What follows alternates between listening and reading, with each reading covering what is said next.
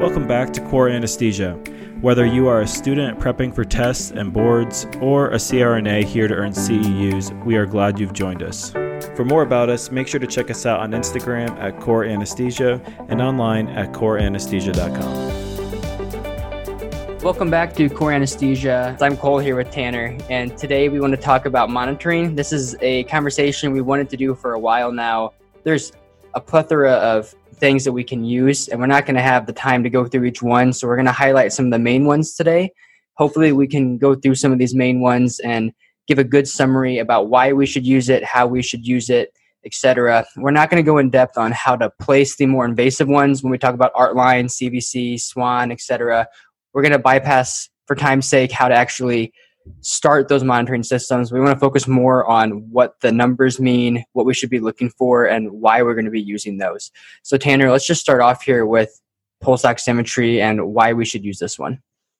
So, pulse oximetry, you all are familiar with this. We've all worked in the ICUs, and so this is something that every one of our patients typically has. But it's important that we understand at a little deeper level what exactly is going on and what this tells us about our patient. So, you should know first of all this is based on the Beer-Lambert law so that's the concept of how this works and basically it's using two different types of light you have your near infrared light and then you have your red light so your near infrared light is going to be at a wavelength of 940 nanometers. Your red light is at 660 nanometers. Why this is important is because different things will absorb this light at different wavelengths. So what I mean by that is when you have oxygen in your blood our oxygen attached to your hemoglobin, it's going to absorb more of the near infrared light at the 940 wavelength. The reason we need to keep this in mind is because we're going to be taking care of patients that may have alterations in their blood content and things that can skew this data. And so for pulse ox, two of the things that are really going to affect this is methemoglobin and then also carboxyhemoglobin. Right. So methemoglobin is important because all these different forms of hemoglobin, whether they have carbon monoxide attached to it, oxygen attached to it, if they lack oxygen, each of these are going to absorb these wavelengths at varying degrees. And that's how the pulse ox basically calculates what the percentage of hemoglobin is carrying oxygen. Because, like Tanner said, the saturated hemoglobin of oxygen more so absorbs light at the 940 nanometers. The problem here is methemoglobin throws a loop into all of this. It absorbs equally at the 660 and the 940 nanometers. So what's going to happen here is the pulse ox calculates normally the amount of light absorbance that happens at the 940 compared to the 660 and does a calculation to figure out how much of that hemoglobin is saturated with oxygen. Well, since methemoglobin absorbs equally at both of those values that the oxygenated and the deoxygenated hemoglobin absorbs at, it's going to be a ratio about one to one. And the computerized system calculates this out to be around 85% saturation on your SpO2. So we're going to get a reading of about 85% if the patient has lots of methemoglobin. Why this is important is because let's say it's a healthy individual that would otherwise be satting upper 90s. Well, they're going to read around 85 and you're going to be wondering why they're low. And it's going to be falsely low because of the methemoglobin. On the flip side, their patient could be desaturating and could be down in the 70s, but it's still going to read closer to 85. And so it's actually going to be overestimating their SpO2. So don't just think that it's going to be at 85 and it's lower than typical because you could also have the flip side where you could be desaturating and not know it. Carboxyhemoglobin also throws a loop into this is because it absorbs light at the same frequency as the oxygenated hemoglobin. So let's say you have about 90% of the hemoglobin is saturated with oxygen and you would normally have a 90% on your SpO2. Well, now you throw in carboxyhemoglobin into this picture it's going to absorb at the same frequency. So the machine's going to pick up and say, oh, maybe 99 or 100% of it looks like it has oxygen. So we're going to say it's 100% SpO2 when really it's only 85 or 90. It's just adding that carboxyhemoglobin in and making it look higher. So just know if a patient comes in and you suspect they have carboxyhemoglobin, they may read really high on their SpO2, but they're not actually high in terms of PaO2. And that's the big difference we want to get here is that pulse ox will only give you an estimate as to the percentage of hemoglobin with oxygen. It does not tell you your PaO2. So let's paint a picture here. You have a very anemic patient, so there's very few amounts of hemoglobin floating around in the blood. It's more likely then that that hemoglobin, because there's so few of them, are going to be very saturated with oxygen. And so you may have a very high reading, upper 90s or 100%, but your PaO2 may be severely low just because there's not enough carrying capacity. So just know that if you don't have a high enough amount of hemoglobin, you're still going to have a high reading, but that does not necessarily mean your patient is fully saturated from a PaO2 standpoint. They could be hypoxic. Nice. So the next thing we want to talk about is the blood pressure cuff. And if we thought we were familiar with pulse oximetry, I'm sure you're familiar with a blood pressure cuff, but this is fair game for some questions. And so this is important that we understand just a little bit of the mechanics behind what we're doing with the blood pressure cuff. Typically, these are all going to be automated. If you're having trouble with a blood pressure reading, you may choose to do a manual blood pressure. But with the automated blood pressure cuff, you're going to have the cuff inflate past the point of stopping arterial blood flow. And so, say the person's blood pressure is, is really I don't know, 120, it's going to go up to 140, 150 and completely stop the arterial blood flow. And then we'll start to come down. The systolic number is going to be where you start to have pulsation and you start to have blood flow again in the artery. At this point, there's going to be oscillations in the blood flow and that blood is trying to get past that still inflated blood pressure cuff. So at this point, when the oscillations are at the highest, that's what your map is going to be when these oscillations stop, that's your diastolic pressure. So that's how you get your three numbers your systolic, your diastolic, and your MAP. For measurement, you want to make sure that the bladder is 40% of the circumference of the extremity. This is something that I feel like we've heard all the way from nursing school on, but really it makes a big difference that you need to have the right size blood pressure cuff for the arm. Otherwise, you'll have false readings. So if your blood pressure cuff is too large, then you're going to have a falsely low blood pressure reading. If your cuff is too small for the patient, you're going to have a falsely elevated pressure. And this makes sense because what the blood pressure cuff is measuring is how much pressure it takes, again, to stop the arterial blood flow. Well, if you have a smaller cuff, you have a smaller bladder that is inflating, you'll need more pressure in that smaller area to stop the blood flow. And so it's going to be falsely high Whereas if you have a really large cuff, a really large bladder, it needs less overall pressure to include that same blood flow. And so that's why it can be falsely low. So again, it's just important that if your pressure doesn't make sense with what your patient picture is looking like, again, go back to your basics. Make sure that your cuff is 40% of the circumference of the arm. And so just take that blood pressure cuff, turn it, make sure it's a little less than half of the distance around the arm and then when you actually attach it, you want to make sure that it's snug. It's not just loose on their arm. You want it to be roughly about 80% of the circumference of their arm when you're actually attaching it. And so, again, you don't want it super tight, but you want to make sure that it's nice and snug on their arm. So it's important after we measure the correct size cuff that we're looking at where we're placing it. Because where we place it comparatively to the vertical parts of the body are going to affect how our reading is the most important thing that we're concerned with is both the pressure at the heart and then also the pressure at the brain. So if you have a patient that's supine, gravity is not really going to play a role here because the heart and the brain are at the same height. Where it starts to become a math equation is when you're you're putting the patient in Trendelenburg, reverse Trendelenburg, sitting position, etc.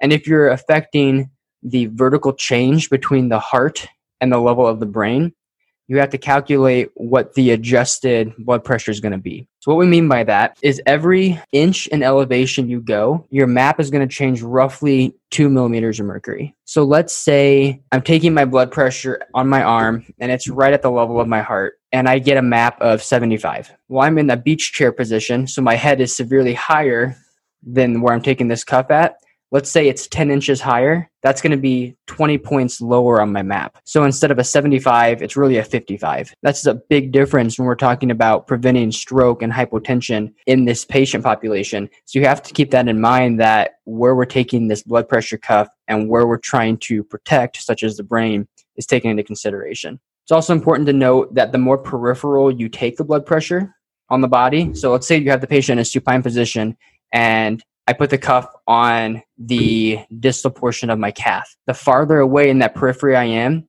the higher my systolic and the lower my diastolic is. So that pulse pressure is going to become wider the further in the extremities you get. I'm not talking necessarily here in elevation. This is more just if you're supine. The more peripheral you are, the bigger that gets.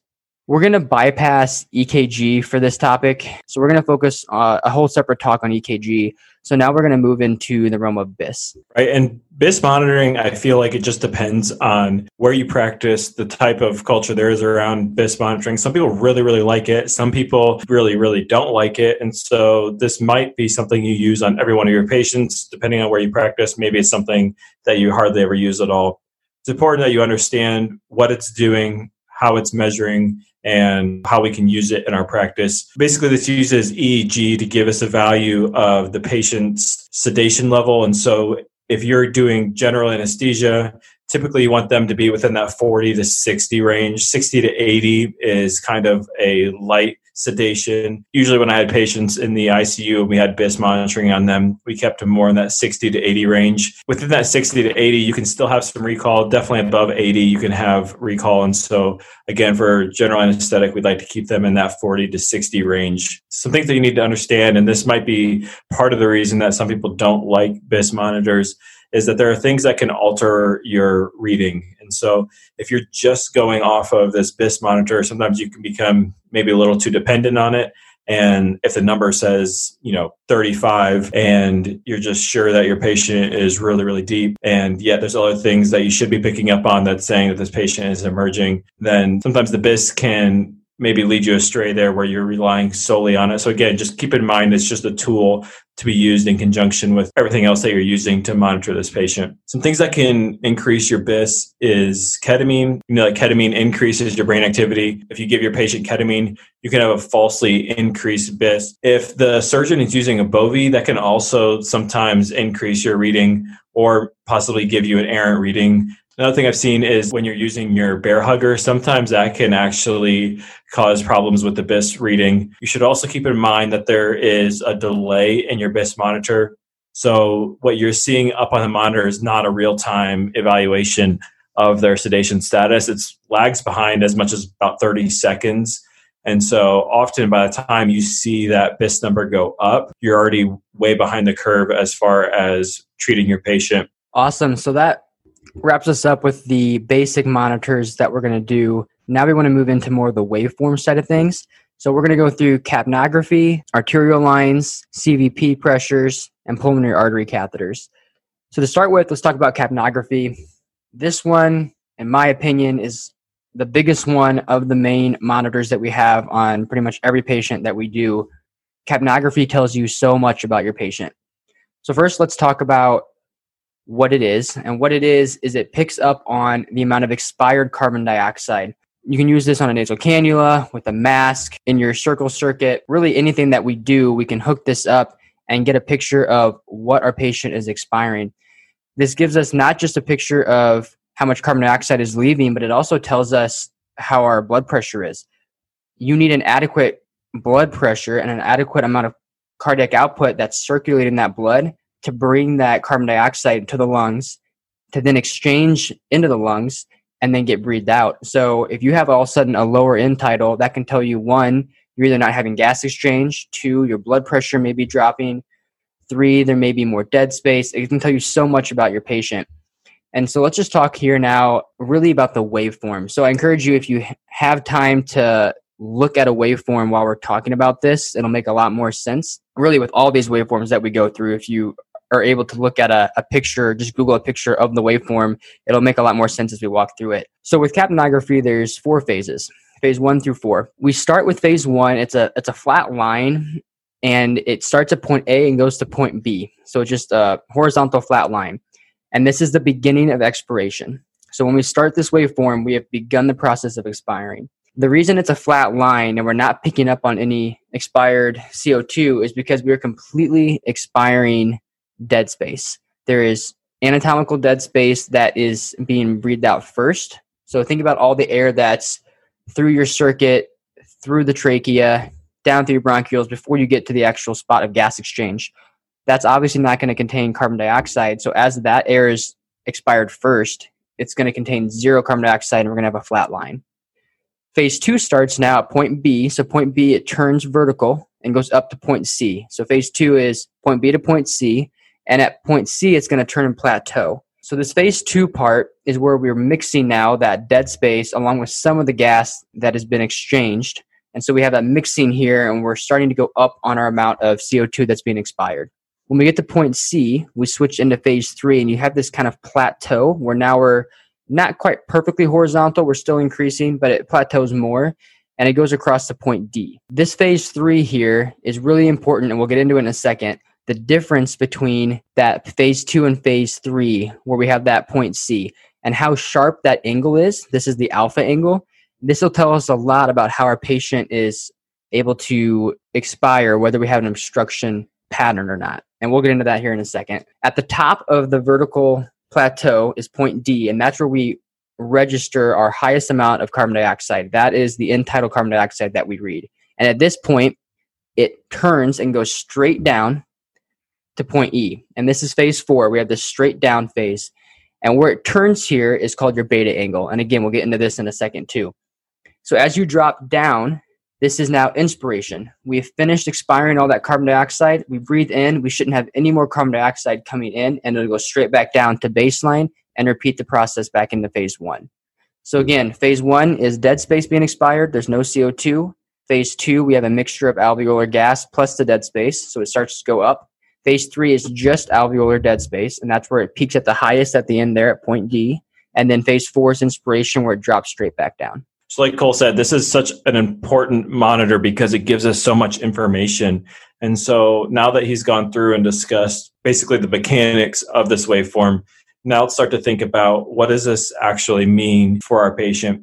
So Cole mentioned that first angle. So between phase two and phase three is your alpha angle your alpha angle, you want it to be around 110 degrees.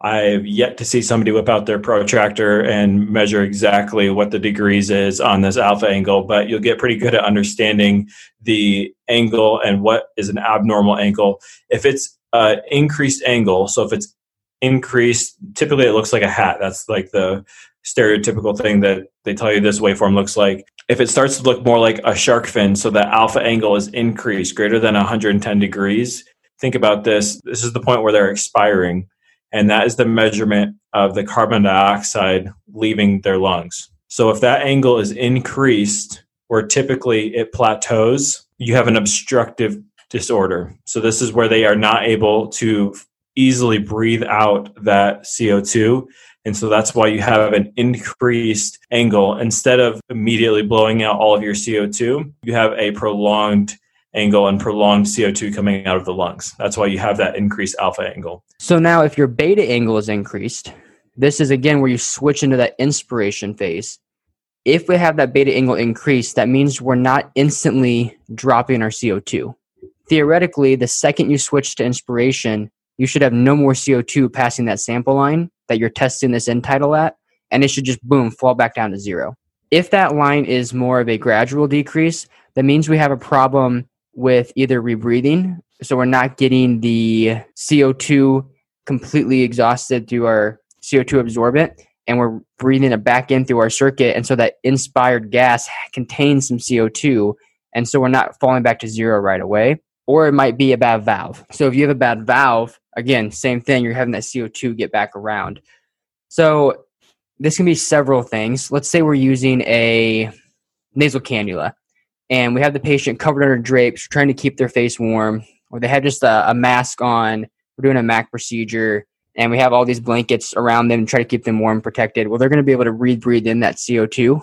So even though we don't have a closed circuit here, they're going to be able to rebreathe in their expired CO2. And again, this line is going to be more gradual. There is a difference to note here, though, between just that line being more gradual coming down and then also not returning completely to baseline. So if you notice, you'll have your waveform start in phase one and then go up in phase two, plateau in phase three, and then drop in phase four. But that next phase one on the next waveform is not as low as the previous. That's going to suggest solely rebreathing and that you're rebreathing CO2 and you're never falling back to that baseline of zero. There's a lot of things that can cause these angles to be altered. So as Tanner said, that alpha angle could be any type of obstructive pattern. That could be artificially from our tube being kinked. It could be from a COPD pattern, etc and the beta angle could be anything from malfunction in equipment to the patient rebreathing, etc. So just keep that in mind that a lot of things can cause this. So we're going to spend a very brief time here going through the different altered patterns you can see besides the alpha and beta angle. So let's say you have your plateau, phase three, and it has a lot of squiggly lines in it. That's a sign of cardiac oscillations. Basically, the heart is beating in close proximity to the lungs. And so you see this squiggly waveform almost. And this is more so in pediatric patients because they have a smaller anatomy and their heart is closer to the lungs. Or I've seen this a lot in patients that have had CABG procedure, any type of procedure that their sternum is separated, sewed back together, and it just kind of shifted the positioning. I've seen it a lot in those patients as well.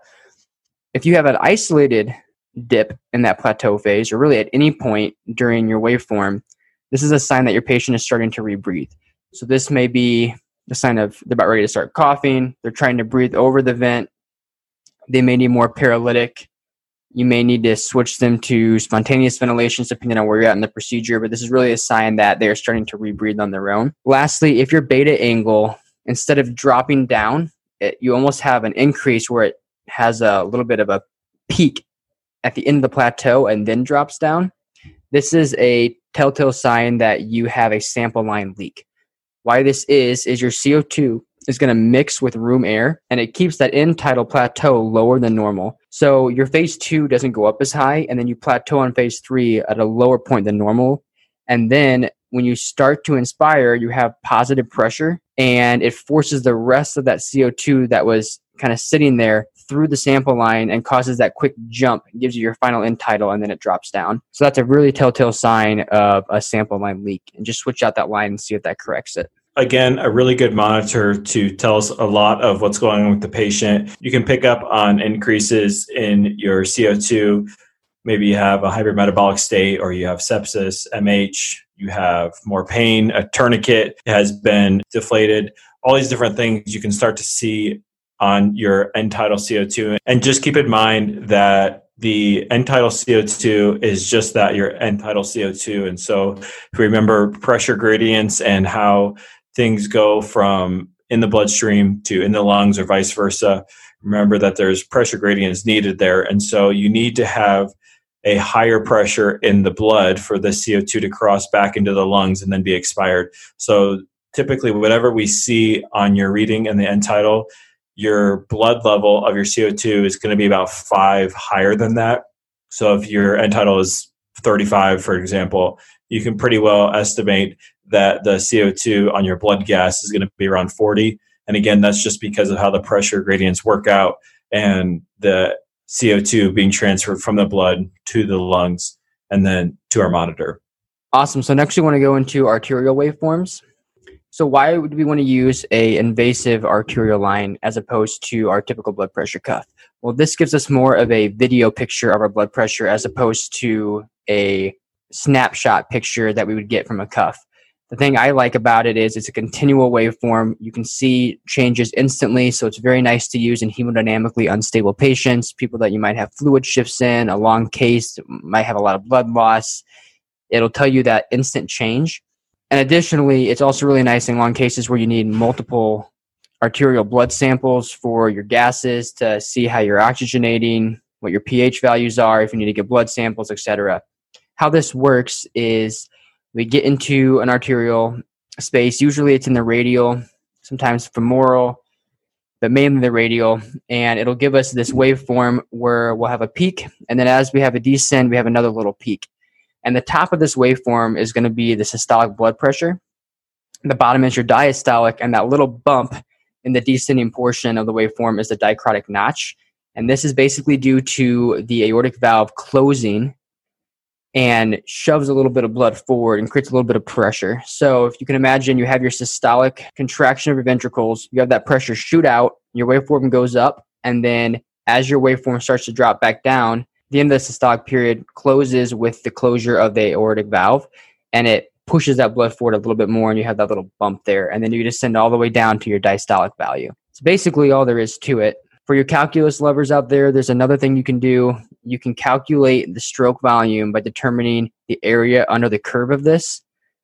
I haven't found area under curve since I think senior year of high school when I was taking calculus, but theoretically, if you want to know your stroke volume and you have an arterial line, you can calculate the area under the curve.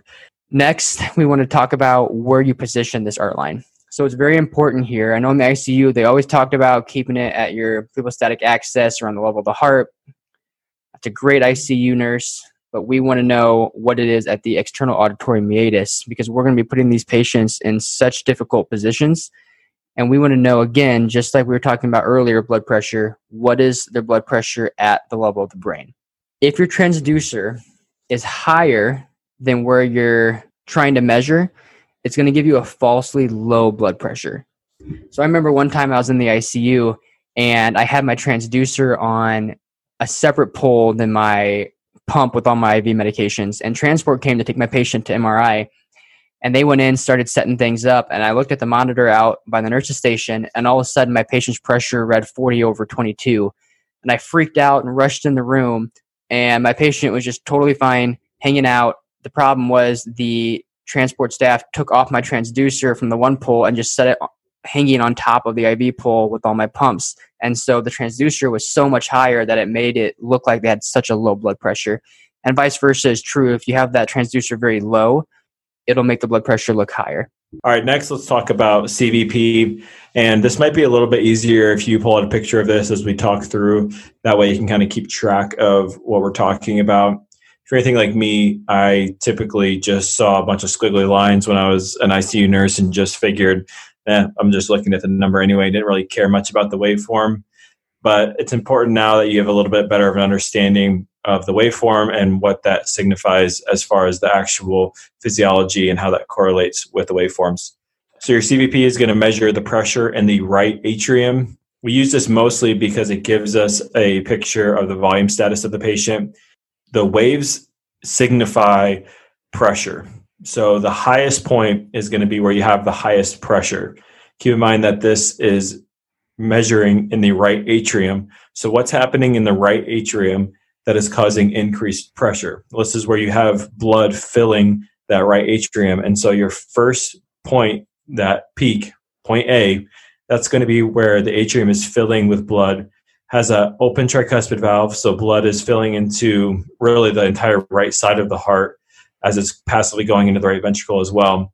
But as it fills, the pressure is going to rise at point A when the atrium contracts. So that's when you're going to have your highest pressure in that right atrium. So you have an upslope as it's filling, you have contraction, that's your highest point, point A. As it goes down, you're moving your volume from the right atrium into the ventricle. When the ventricle has a higher pressure than the atrium, that tricuspid valve is going to close. And so that closure of the tricuspid valve causes a little bump in the pressure of the right atrium. And that's why you have a little bump basically on the overall A wave, if that makes sense. And that's just because that's that tricuspid valve closing. And so you have a little bump in pressure there as it's overall descending in pressure as that blood moves into the right ventricle. When the right ventricle pumps out the blood, the atrium is able to relax. This is where you have that X slope where your pressure is decreasing.